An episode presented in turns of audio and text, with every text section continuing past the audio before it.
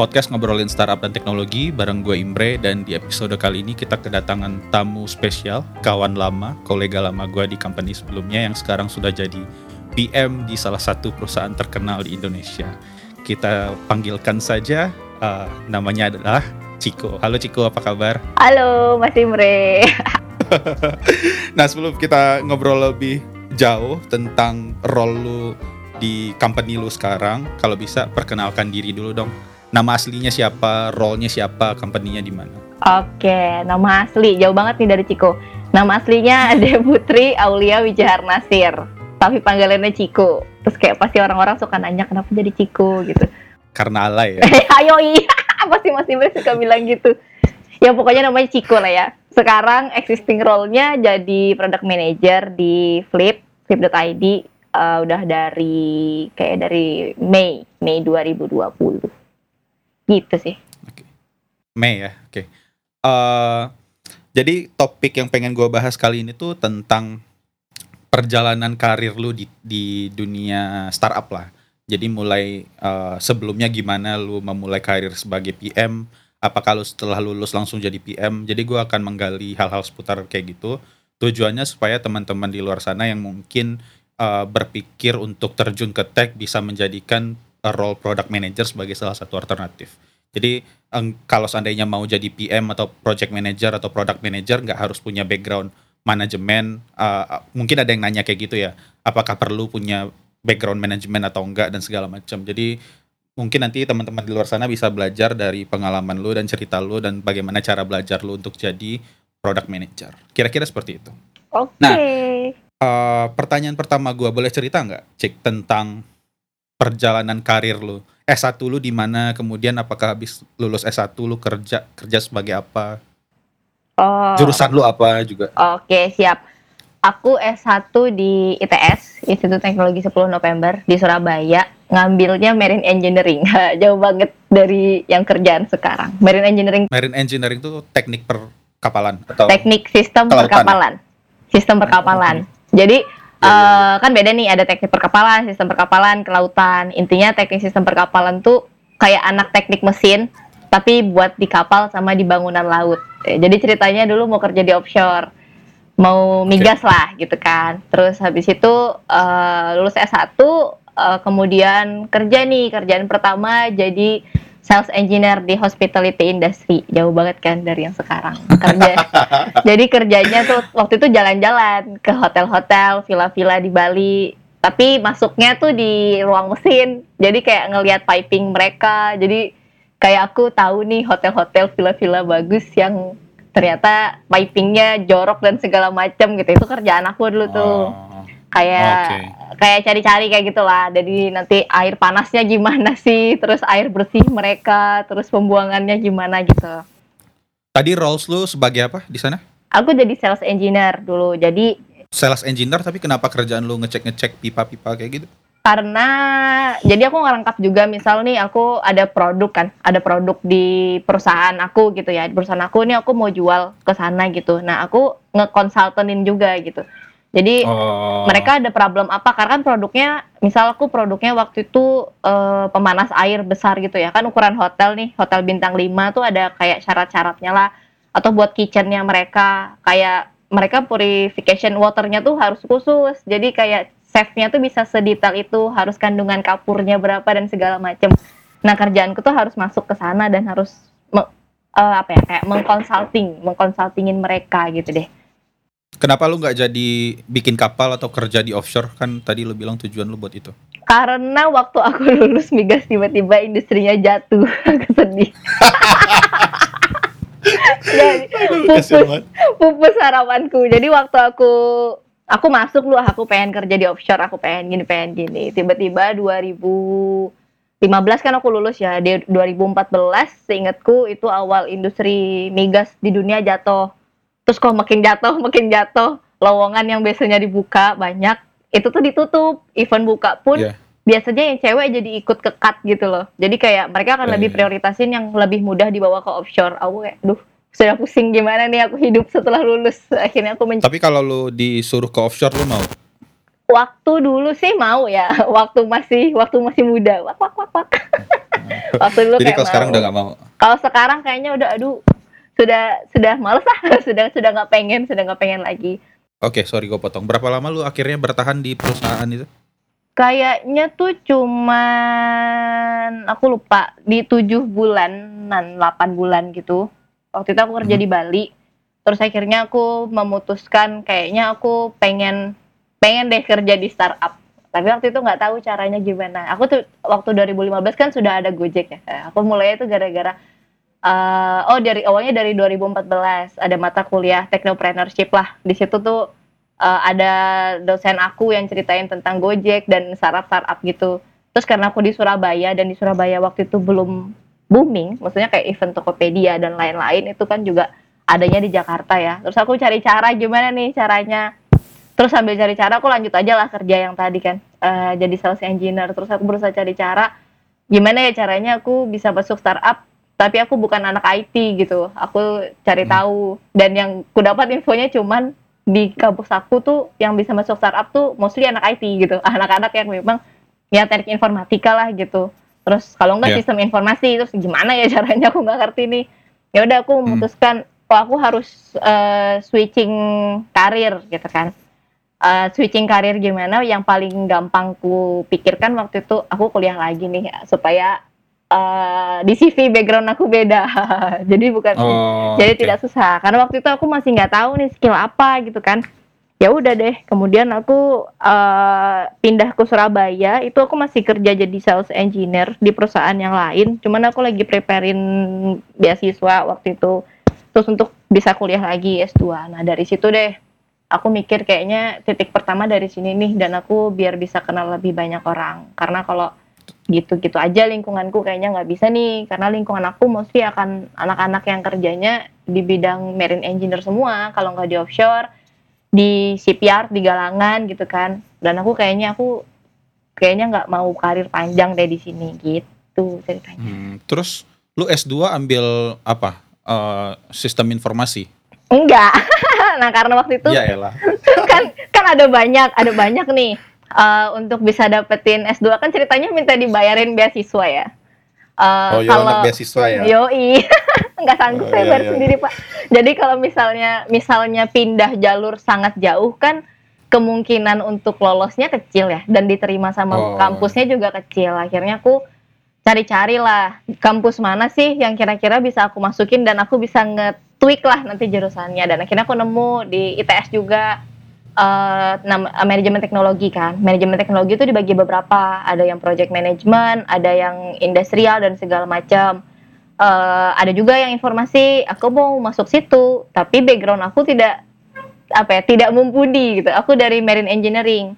Aku mau masuk project management juga waktu itu mostly anak-anak sipil. Jadi aku ngerasa aku kayak susah deh ini untuk masuk sini. Akhirnya aku masuklah industrial karena aku masih Hmm. paling deket nih dari ada aku juga belajar supply chain kan. Jadi dulu salah satu riset aku waktu S1 itu aku supply chain. Akhirnya aku ngambil itu dan aku mikir aku belajar supply chain nanti waktu kuliah kan ada banyak nih yang aku pelajarin. Nah, aku bisa terapin tuh semua manajemen manajemen manajemen apalah gitu. Aku pakai gitu. Oke, oke. Terus abis S2 lu ngapain? Habis S2 itu jadi waktu S2 kan sambil aktif ikut kegiatan gitu ya kayak organisasi, komunitas. Nah, dari situ dapat tawaran. Aku berusaha mempepet teman-teman dan lingkungan yang kayaknya nih kalau masuk startup dengan cara daftar nggak bisa nih, harus pakai cara referral gitu kan. Ya udah aku pepet Iya, iya. lah. Aku pepet lah orang-orang yang kayaknya nih mereka harus notice kalau aku pengen masuk startup. Di situ akhirnya aku masuk ke salah satu startup di waktu itu kantornya di Pamulang Sa- satu kantor sama Mas Imre Mas Imre waktu itu belum masuk itu Oke. 2019 itu aku belum lulus sih. Jadi aku sempat kerja remotely gitu. Oh iya. Gitu. Oke, oke, oke. Terus role lu di startup itu ngapain? jadi marketing. Tidak bisa jadi product manager. Karena kan ceritanya nggak ada background IT terus gimana ya caranya masuk startup? Jadi judulnya pengen masuk startup. Aduh bodo amat. Gimana pun caranya aku pengen masuk startup. Dan kalau ditanya Tapi kenapa? gue gue yang deh yang nanya. Ketika lu menjalani role sebagai digital marketing, katakan kayak gitu, apakah lu menikmati role itu? eh to be honest tidak terlalu karena aku basically ngerasa aku tidak terlalu jago jualan gitu ya. Jadi gini, dulu aku kan sales engineer gitu ya. Kelemahan aku saat jualan adalah kalau aku ngerasa barang ini nggak nggak cocok untuk si klien aku, aku itu nggak ikhlas jualannya. Jadi kayak, ah udah nggak usah lah pak, aku tuh bisa bener udah pak jangan beli yang ini. Aku bisa ngerekomen produk lain gitu loh. Jadi aku ngerasa Oh. aku sales yang buruk gitu. Buat perusahaan Iya, kan iya, bikin rugi ya. Terus aku jadi wah Iya, iya, kayaknya aku nggak cocok deh. Tapi di perusahaan yang yang startup itu eh, karena mostly ngurusin digital marketingnya sosial media dan kerja sama tim-tim sosial media, akhirnya di situ aku megang role ya so called project manager. Nah di situ aku ngerasa kayaknya aku tuh suka deh nge-manage manusia gitu, nge-manage kerjaan gimana caranya supaya kelar. Nah dari situ aku baru tahu ada namanya role product manager gara-gara ditawarin waktu itu. Nah, eh, gimana ceritanya lu akhirnya bisa terjun ke eh, project manager ya, project manager atau product manager lah waktu itu. Dan apa yang akhirnya membuat lu memutuskan oke deh gue ambil walaupun sebenarnya absurd banget kan. Lu nggak ada background IT, terus eh, lu kerja sama engineer yang bahasanya itu beda sama lu gitu. Mm-mm. Bener banget. Jadi aku waktu masuk ke Scotters itu kan ada beberapa divisi ya. Terus eh, waktu itu aku aku bilang aku nggak apa-apa ditaruh di divisi mana pun. As anak yang udah belajar manajemen gitu. Eh, tapi aku nggak mau ditaruh di IT. Aku udah dari awal masuk aku selalu bilang gitu ke yang Oke. ngerekrut. Aku nggak mau ditaruh di IT. Kenapa? Aku nggak ngerti sama sekali sedikit pun gitu kan. Waktu S1 pun Iya, aku belajar IT gitu aku nggak suka gitu. Bukan nggak suka sih. Jadi memilih aduh nggak ngerti lah bodo amat. Kemudian waktu itu akhirnya masuk nih CTO baru, which is Mas Imre ya. Masuklah CTO. CTO baru kemudian eh tiba-tiba aku ditelepon kayaknya aku lupa dia ditelepon sama COO-nya ditau- eh, dikasih tahu eh, kayaknya ini akan ada perubahan role gitu kan. Mau nggak kalau misal ditawarin jadi product manager? Aku "Hah, product manager ngapain? Aku product manager kerjanya ngapain ya? Aku nanya. Terus cuma dijawab ya kira-kira mirip kayak kerjaan Ciko sekarang lah. Tapi nge handle-nya tim tim tim IT gitu kan, tim tech. Gimana ceritanya ya? Aku waktu itu kan nge-handle tim sosmed ya. Ibaratnya kayak aku project manajernya tim sosmed. Itu aku harus ngadapin desainer, harus ngadapin videographer, harus ngadapin ya tim-tim sosmed lah, copywriter. Ka- Kebayang kan itu kayak uh, visual banget gitu, artis banget lah gitu. Aku ngasih ngasih ngasih apa ya kayak nge-manage mereka pun ya aku lihat nih kerjaan mereka tuh bikin video, bikin poster, bikin tiba-tiba aku disuruh manage orang yang bikin codingan gitu. Aku aja nggak bisa baca codingan loh gitu kan. Aku nggak ngerti product manager. Nah akhirnya uh, di situ aku kenapa jadi mau satu sih mikir kayak I have no choice gitu. Kayaknya kalau aku bilang bilang enggak pun eh, nggak akan memberikan keuntungan apa apa gitu ke aku. Dan yang paling bikin aku yakin adalah aku ngerasa wah ini hal baru nih yang seru gitu. Aku eh, tipikal yang eh, suka nyoba nih hal baru gitu. Kayaknya ini hal baru dan akhirnya aku ngomong kan maksudnya sama Mas Imre terus dijelasin eh, kayak gimana kira-kira role kerjaannya. Aku tanya ke teman-teman aku yang waktu itu ada di beberapa startup udah aku tanya eh, jadi PM tuh gimana sih gitu teman-temanku yang udah udah jadi developer ya di beberapa di beberapa di beberapa unicorn gitu terus jelasin mereka PM tuh kayak gini kayak gini karirnya kira-kira seperti ini. Terus aku kayaknya coba aja lah dulu kalau nggak bisa tinggal nanti bilang. Aku mikirnya gitu ya udahlah nekat aja. Ya udah deh. Hmm, ya ya ya ya. modal Nah, nekat. gue penasaran ketika ya waktu itu kan emang gue kan yang ngobrol sama lo ngasih tahu kerjaannya ngapain dan gue sebenarnya juga deg-degan sih anjir ini orang bisa nggak sih nanti ya? Gue juga. Tapi tapi gue juga at, uh, on the other side gue juga nggak punya pilihan. Maksudnya karena startup lah ya budget hiring juga nggak bisa brutal. Karena kalau lu nge-hire PM dari company-company yang udah established itu itu bisa gila-gilaan. Ya betul. dan eh, dan gue nggak punya eh, opsi lain. Jadi ya udah gue lebih milih untuk groom orang. Ya udah deh gue ambil orang ini. Dengan konsekuensi gue harus nge-groom orang itu. Jadi ya udah akhirnya gue pun juga eh, ya udah deh gue ambil. Akhirnya kayak gitu. Daripada nggak ada. dan itulah.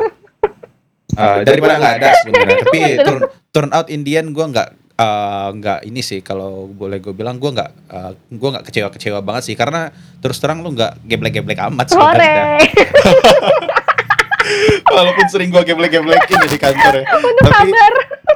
Iya tapi menurut gue emang apa ya uh, yang penting itu kan lu tau lah semua dari ke semua tim gue bilang yang penting itu adalah keinginan lo untuk belajar. Betul. mau lu sepintar apa pun sekurang apa pun kalau lu nggak belajar ya lu nggak bisa bikin progres. Betul nah, betul. uh, ngomongin tentang belajar gimana caranya lu catch up dengan banyak hal yang ada di uh, software development sebagai PM catch up pertama aku inget banget nih uh, ha, jadi aku waktu itu minta waktu untuk aku belajar dulu gitu kan dan dikasih lah. Kayak aku lupa dua minggu apa sebulan deh waktu itu. Aku catch up dulu dan pertanyaan pertama aku aku langsung nemuin ke engineer-nya gitu. Aku boleh diskusi nggak dulu sama kalian? Uh, terus aku nanya kalian dibagi jadi tim apa aja? Terus mereka bilang lah oke okay, ini ada front end engineer ada back end engineer ada UI UX lah gitu kan. Terus pertanyaan kalau aku pikir-pikir pertanyaan bodoh sih aku cuma nanya ah front end sama back end bedanya apa gitu aku PM itu nggak tahu bedanya front end sama back end. Terus okay. terus mereka bukain nih uh, sini sini kita jelasin. Akhirnya dijelasin. Nah dari situ aku ngerasa aku kalau mau belajar aku harus berteman sama tim aku gitu. Aku harus banyak belajar sama tim aku dan aku harus bisa membuat mereka mengajari aku tanpa mereka kerepotan gitu ya. Jadi di situ caranya belajar aku uh, banyak nanya, aku banyak nanya ke engineer-nya, ke desainernya aku. Jadi aku menjadikan diriku sponge gitu kayak aku harus nyerap banyak hal nih gitu. Misal mereka pakai istilah sulit dan menurutku ya kita bisa nge-google itulah gampang. Setiap mereka pakai istilah sulit aku akan catat, aku akan nge-google dan bikin kayak glossary, glossary aku sendiri gitu. Aku oh, oke okay, front end artinya ini aku kasih linknya. Kalau aku lupa aku akan ngecek itu gitu sedikit-sedikit kan. Nanti mereka akan ngasih tahu apa. Di situ sih aku belajar banyak. Kemudian aku nontonin video video-video online course gitu ya. Terus nontonin video-video YouTube. YouTube itu enak banget buat belajar. Sesimpel aku dulu nggak ngerti Scrum. Aku langsung cari aja what is Scrum. Di situ aku belajar banyak. Terus aku belajar apa itu back end front end API dan segala macam tuh dari YouTube dari video-video pendek. Terus aku tanya-tanya aku tanya-tanya Mas Imre aku tanya-tanya teman-teman tim aku. Dari situ sih aku belajar banyak tentang untuk catch up software development. Nah, kalau sebelum uh, gua mulai bertanya tentang uh, bagaimana product manager di Flip, gue pengen nanya dulu kalau di company sebelumnya PM itu menurut lu ngapain aja sih?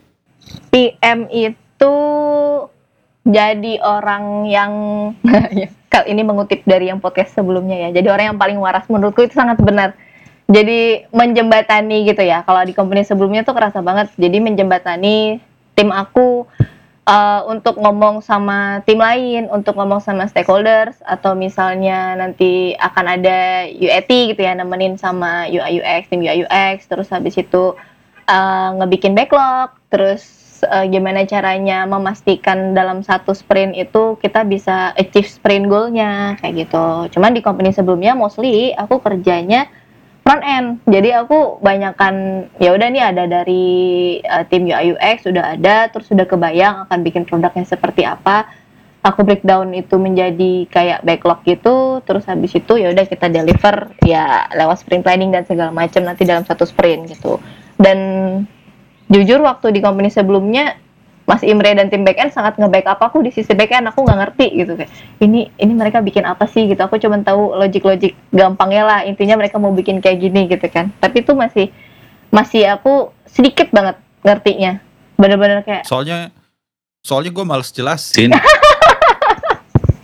daripada gue kesel kan lu gak iya, ngerti. Ya udah bener, bener. gue aja udah gak usah gue jelasin. Bener-bener dan tapi itu sebenarnya kalau dari aku pribadi Mas Imre itu yang bikin aku uh, survive. Maksudnya survive di awal-awal. Karena kalau aku dari awal-awal dikasih hal serumit itu aku pasti jadi relaktan gitu. Kayak aduh susah banget jadi PM udahlah udahan lah gue gitu kan.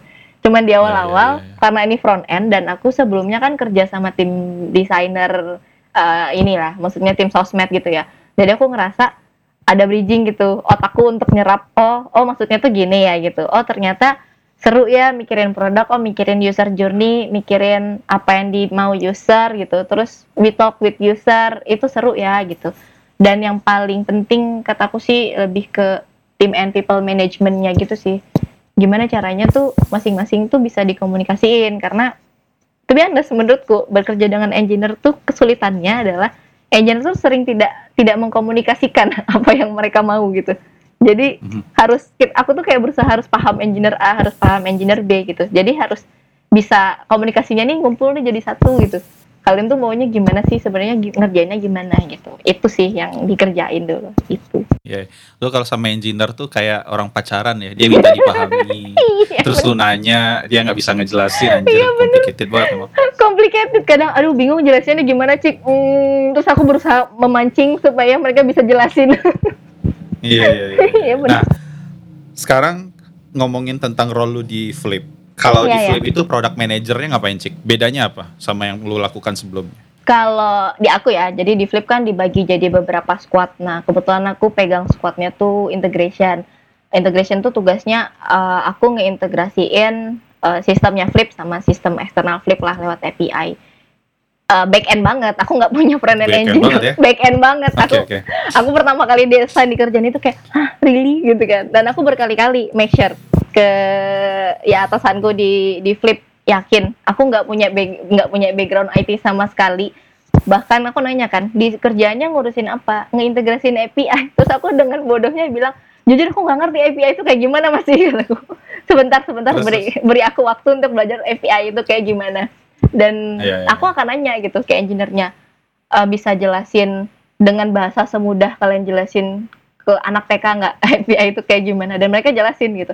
Pelan-pelan. Itu tuh kocak deh karena itu back end banget. Jadi aku bener-bener butuh catch aku ngerasa di Scottish tuh catch up ya berusaha catch up banget. Ternyata pas di flip oh jauh banget yang harus aku catch up. Ini hal-hal teknis. Aku jadi beneran belajar istilah-istilah teknis dan nggak ada visual kan nggak ada desain yang aku lihat yang aku lihat itu cuma deretan codingan mereka gitu ini mereka nulis yeah. apa sih gitu jadi di situ di situ kayak ya udah aku gimana nih manage supaya sistemnya bisa diintegrasiin pakai API gitu dari Flip sama dari tim dari eksternalnya eksternal partner gitu sih. Berapa lama lu sampai bisa paham maksudnya sampai lu bener-bener bisa dilepas lah. Maksudnya lu bisa nyaman kerja tanpa harus banyak-banyak nanya.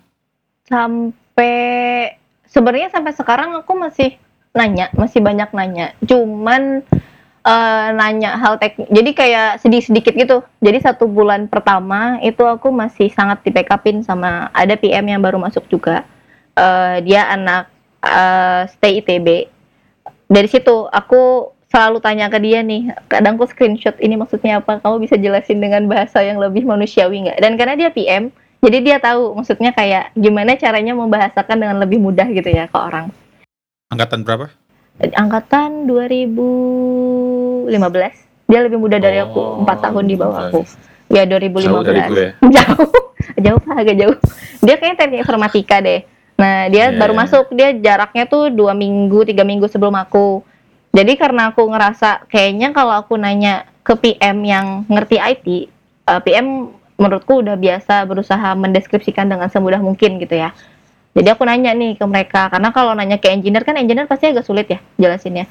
Ya udah aku sedikit sedikit itu kayaknya butuh waktu hmm, satu bulan satu bulan untuk aku memahami at least konsep ya konsep konsep dasarnya. Kayaknya nggak nyampe satu bulan sih konsep dasar. Tapi kalau detail-detail teknis codingannya gitu aku sedikit sedikit nih nanya ke mereka. Kadang uh, aku minta mereka jelasin misal uh, boleh nggak 10 menit jelasin dulu ke aku kalian tuh ngoding apa istilah-istilah ya queue-nya, worker-nya, terus nanti mulai dikit-dikit jadi DevOps-nya ngomongin apa gitu kan. Terus tim infra-nya ngomongin apa. Nah, dari situ aku mulai catch up dan Google is my best friend. jadi sekarang kalau uh, engineer tuh ngomongin istilah-istilah teknis itu lu udah nyaman gitu? Lu udah ngerti mereka ngomongin apa? Udah. Jadi di bulan kedua itu aku uh, sebenarnya nggak nyampe bulan kedua sih. Di akhir bulan pertama itu aku sudah ngerasa nyaman. Maksudnya mereka ngomongin apa aku udah ngerasa oh oke. Okay. karena aku nulis kali ya di gloserinya gitu. Jadi aku setiap ada apa aku tulis nih istilah-istilah yang aduh susah banget sih. Aku bikin glossary aku catat terus kalau mereka ngomongin apa. Aku berusaha uh, gini jadi cara aku gini mereka ngomongin susah nih bla bla bla bla bla bla. Terus aku berusaha pahamin aku sampaikan ulang. Jadi maksud kalian kayak gini bukan? Aku coba rangkum terus nanti mereka pasti akan kasih feedback kan uh, maksudnya ya cik cuman kayaknya lebih lebih detailnya tuh seperti ini jadi nanti pelan-pelan kan akhirnya oh kalau topik ada ada kata A B C topiknya tuh ini nih maksud mereka gitu nanti dari situ lama-lama aku jadi punya punya informasi dan biasanya di glossary aku itu tadi aku kasih link di diskusi tersebut Jadi kalau aku lupa, aku nanti akan baca lagi penjelasan ulang mereka. Oh, maksudnya tuh ini gitu. Oke deh, aku paham gitu. Atau kalau mereka telepon ya aku record aja, aku pelajarin lagi. Niat sekali Anda. Karena saya tahu saya tidak bisa. Kalau uh, gue kan juga join GoPay itu uh, ini kan uh, tim gue adalah tim payment di mana domain payment itu adalah domain yang menurut gue juga beda lah antara kita make Mitrans waktu kita di Scooters dulu sama sekarang uh, Mitrans itu kan juga bag, uh, bagian dari GoPay kan. Kalau sekarang gue ngelihat implementasi Mitran itu seperti apa, gimana ribetnya itu pun gue masih sekarang masih banyak yang nggak tahu juga. Dan uh, ada begitu banyak istilah teknis lah kalau gue ngelihat engineer-engineer tuh ngomong dan menurut gue itu nggak gampang juga sih dan ya gitulah. Kayaknya emang cara lu bagus sih kalau menurut gue karena gue nggak melakukan itu dan gue kadang engineer tuh udah ngomong istilah A tapi kemudian gue lupa kemarin tuh dia nyebut A tapi apa ya maksudnya? Gue kayak gitu. Ya. ya, ya tapi karena WFH sebenarnya ya aku sih membantu sih karena kan pakai Slack ya. Jadi aku tinggal search kadang. Kalau aku nggak oh. sempat nyatet aku search aja. Misalnya worker adalah gitu. Aku tulis aja worker. Yeah, oh iya, oke okay, iya. oke. Okay. mereka ngomongin ini gitu. Ngomongin WFH cek lu kan dari awal kan sama lah ya sama gue. Kita masuk company baru setelah uh, eh, WFH semua company WFH nah itu lu kan nggak ada kesempatan kan untuk ketemu langsung sama orang-orang itu. Terus gimana caranya lu saling mengenal satu sama lain? Padahal kan sebenarnya kalau menurut gue PM itu kan harusnya tahu kan. Dia adalah harusnya adalah kayak gue bisa bilang dia adalah key player lah dalam tim. Dia yang ngelit dia yang ngarahin timnya ke mana. Tapi dengan orang-orang yang belum pernah lu temui itu gimana? Kendala lu seperti apa dengan orang-orang yang baru kendalanya apa ya uh... kan lu nggak pernah tahu nih kalau dulu misalkan gue cek ombak dulu kan sama lu, oh. awalnya ngata-ngatain lu dulu dikit. Oh ternyata Ciko nggak apa-apa nih dikata-katain. Kalau sekarang kan lu nggak tahu gimana lu harus bersikap ke orang itu. Kalau karena gue sendiri ngerasa kayak gitu. Orang ini bisa dibecandain gak ya kayak gitu. Jadi mm. uh, kan gue mencoba mencairkan suasana dengan cara bercanda kan. Nah, tapi kalau lu sebagai PM nih lu harus pro juga dan tapi uh, di sisi lain lu harus kenal juga sama orang itu karakternya gimana. Cara lu mengatasi itu gimana? Caranya aku sih lebih kayak kan tetap pasti ada ngobrol ya karena kan kalau ada sprint kan pasti ada sering banget ya meeting meeting meeting meeting sama mereka. Nah di situ tuh aku akan ngenalin, aku me menandai mereka gitu. Misal oh si A ini kayaknya kalau lagi meeting ini dia pendiam deh. Nanti aku akan mengamati dia. Nanti dia seminggu ke depan kalau aku ngomong hal yang sama dia akan responnya seperti apa gitu uh, dan aku ngelakuin itu ke semua anggota timku gitu. Aku observe meskipun gak aku catat ya cuman aku mau observe kayak oh ternyata si orang ini sebulan pertama doang pendiam sebulan selanjutnya dia suka ngelucu nih. Dan kalau dari aku sih aku ya just be myself. Lebih sebenarnya kayak gitu ya udah. Kalau aku just be myself mereka nyaman gak ya? Oh mereka ternyata tidak relaktan. Dan karena mungkin basically kalau masih mereka pernah kerja lama sama aku orang-orang sering bilang aku tuh jarang marah gitu kan aku bukan tipikal yang suka marah-marah sama sebenarnya aku aku bete nih gitu. Tapi aku bete-nya tuh nggak bisa nunjukin gitu kan ke ke teman satu tim gitu. Di situ aku nanti akan ngeliat nih mereka maunya kayak eh, mereka tuh tipikal orang seperti apa sih? Oh si ini tuh kayak suka bercanda deh. Aku lebih berusaha menengahi. Dan juga aku berusaha cari apa ya bahasa Indonesia-nya? Kalau bahasa Jawanya tuh bolu kalau bahasa Surabayanya. Uh, temen deket gitu. Jadi kayak aku lihat orang mana yang bisa aku pepet dan aku uh, pastikan dia ini nih bisa aku tanya-tanyain tentang lingkungan oh. yang sudah ada di sana gitu. Jadi aku akan lihat nih dia sebelumnya gimana. Aku pancing nih dia akan ceritakan dikit-dikit pasti oh si iya nih kondisinya seperti ini seperti ini. Akhirnya aku akan nangkep oh kondisinya tuh kayak gini oh si ini orangnya begini. Nanti lama-lama kan kayak ada bonding team, ada retro ya. Kalau aku sih make uh, momen retro itu buat ngobrol seringnya. Jadi ini ada retro, terus aku kasih spare sedikit waktu buat ngobrol dan aku kasih mereka ya kesempatan buat ngomong gitu ya. Kebanyakan ngomong nanti lama-lama kebaca gitu mereka kayak gimana. Dan aku sampai sekarang berapa orang, orang tim. uh, tim lo? Timku tujuh sama aku. Empat tujuh. engineer. Engineer berapa orang? Empat, Empat engineer, dua QA engineer, satu aku tujuh okay. karena nggak gede sih juga timnya jadi lebih gampang pelajaran baru apa yang lu dapat uh, di posisi lu sebagai PM apa yang nggak lu dapat di company sebelumnya tapi lu dapat di flip Yang di Yang paling yang paling berharga lah. Yang paling bermanfaat lu rasa anjir harusnya gue udah tahu ini dari dulu gitu loh. hmm, belajar hal teknis sih. Karena aku ngerasa coba aku dulu ngerti hal teknis kayaknya nih akan bisa membantu aku gitu ya. Eh kalau aku cukup ngerti dulu. Cuman kurasa ya memang kayaknya waktunya aku lebih tepatnya belajar sekarang. Dan pelajaran berharganya lebih bukan di hal teknisnya tapi tentang gimana aku bisa eh, belajar hal yang menurutku tuh susah banget. Jadi kayak ha- hal itu tuh sebenarnya aduh itu susah banget itu nggak mungkin deh gitu. Tapi akhirnya aku memanage caraku untuk belajar. Aku harus belajar nih gimana caranya aku bisa menghadapi itu pasti di awal-awal kan kayak overwhelmed stress banget ini ngomong apa sih orang-orang? gitu. Akhirnya aku oh aku gimana caranya manage emosiku? Aku manage manage pemahamanku gitu kan. Aku belajar gimana learning behavior kali ya. Jadi aku oh Oke. aku harus ngembangin learning behaviorku nih biar cocok nih sama mereka gitu.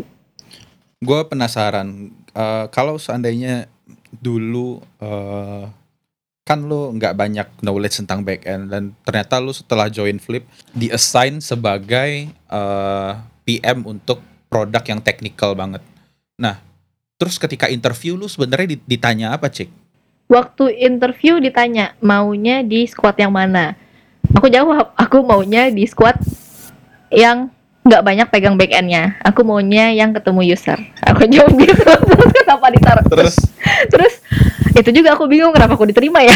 Terus waktu aku diterima memang dibilang kita sebenarnya lagi cari PM buat back end. Terus aku bingung lah kenapa saya diterima? Kalau gitu terus ya udah aku gitu.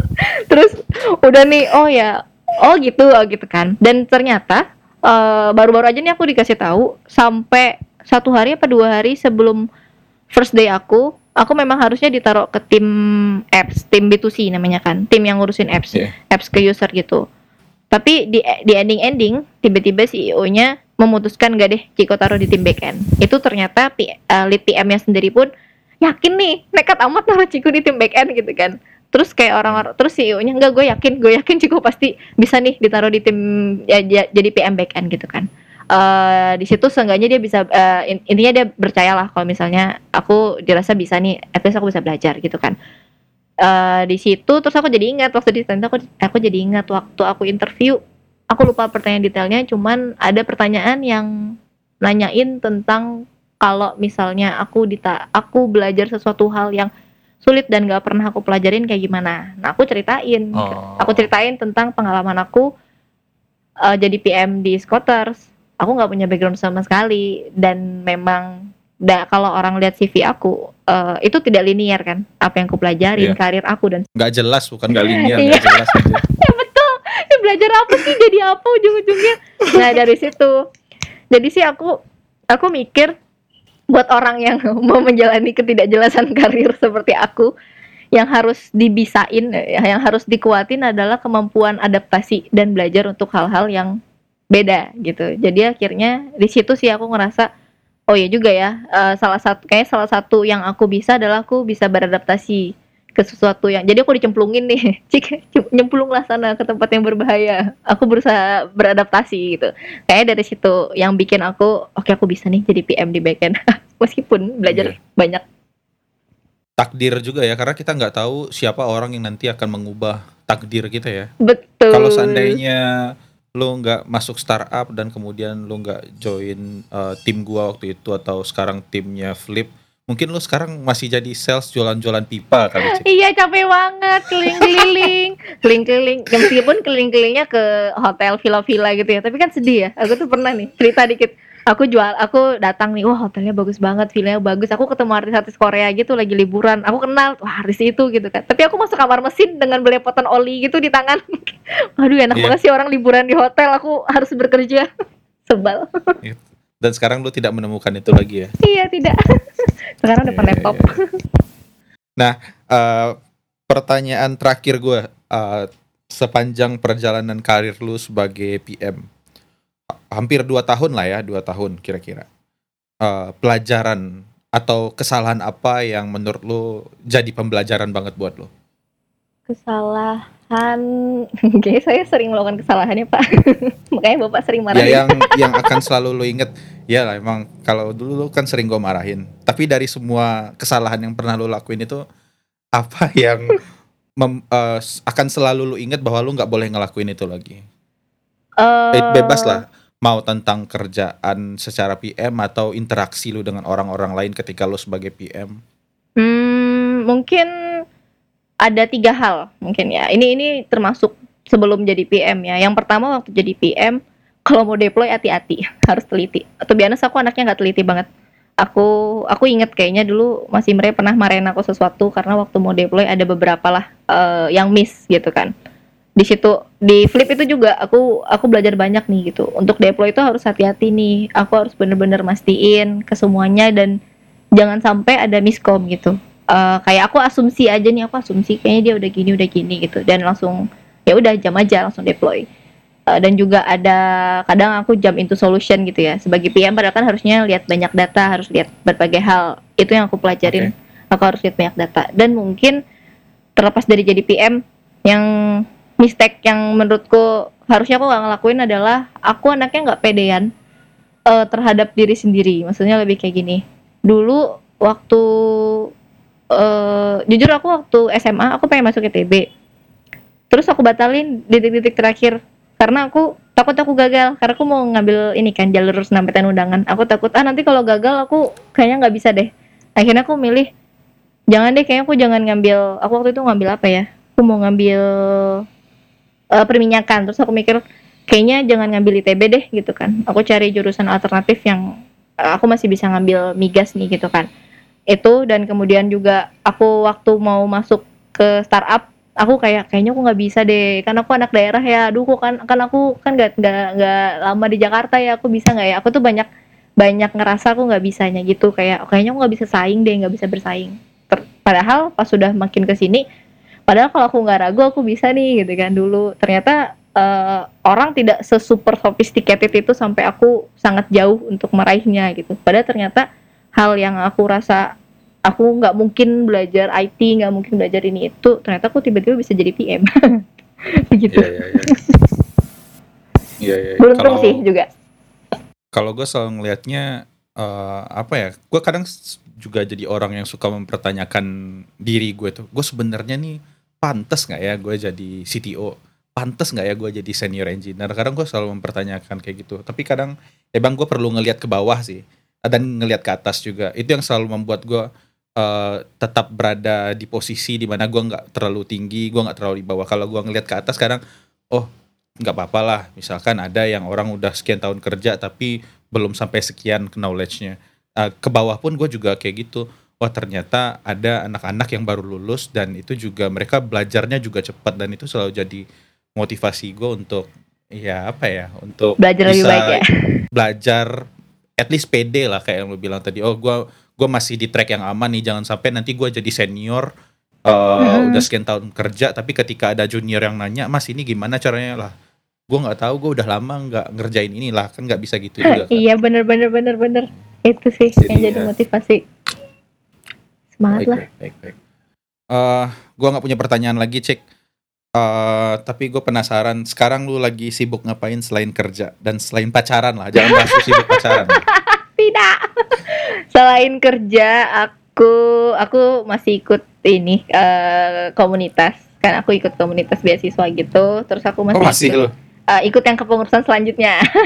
Aku masih Oh, oke. ikut sekarang cuman beda beda divisi. Sekarang aku ngambil yang mata burung gitu ya? Mata Garuda. Mata burung. Mata burung suka jahat. Eh burung Garuda sih.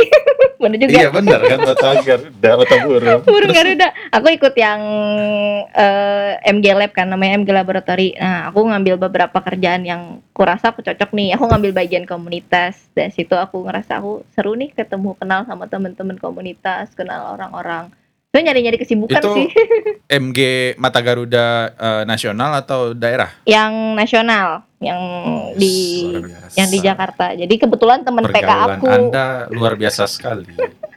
hebat ya, nggak sih padahal biasa aja sih cari-cari kegiatan. Bosan aja di rumah mulu, Beva. nggak bisa ke mana-mana. Ya, ya, ya. Oh sama eh, kesibukannya, oh, saya nonton Netflix pak, sering-sering nonton Netflix. Saya baca-baca, baca komik. tidak tidak Lagi nonton disuruh. apa lu di Netflix? Nonton Yang baru baru banget tamat aku namatin Death Note lagi. Terus aku nonton anime as usual Attack on Titan. Anjir, namatin Death Note lagi, lagi. lagi. Banyak aku yang rewatch rewatch. Jadi kuulang lagi nonton. Terus ya aku paling baca-baca beberapa materi kalau memang ada materi kerjaan yang di share aku baca-baca. Oh, rajin banget ya saya. Ya ya ya ya. Gaya banget. Baiklah. Uh, Oke cek, gue nggak punya pertanyaan lagi. Thank you banget udah Oke. mau gue ajak ngobrol. Uh, Ya semoga karir lu melejit terus. Wede. Amin, aminin Amin. dong. Oh ya betul. wede. Oh ya betul juga. Amin. Amin. Amin. Eh, ya eh, itu aja sih. Gue bingung juga kalau sama lu mau closing kayak gimana. Eh, Tahan Pak, jangan mengumpat. Oke, thank you semuanya yang udah denger. Sampai ketemu lagi di episode berikutnya. Assalamualaikum warahmatullahi wabarakatuh.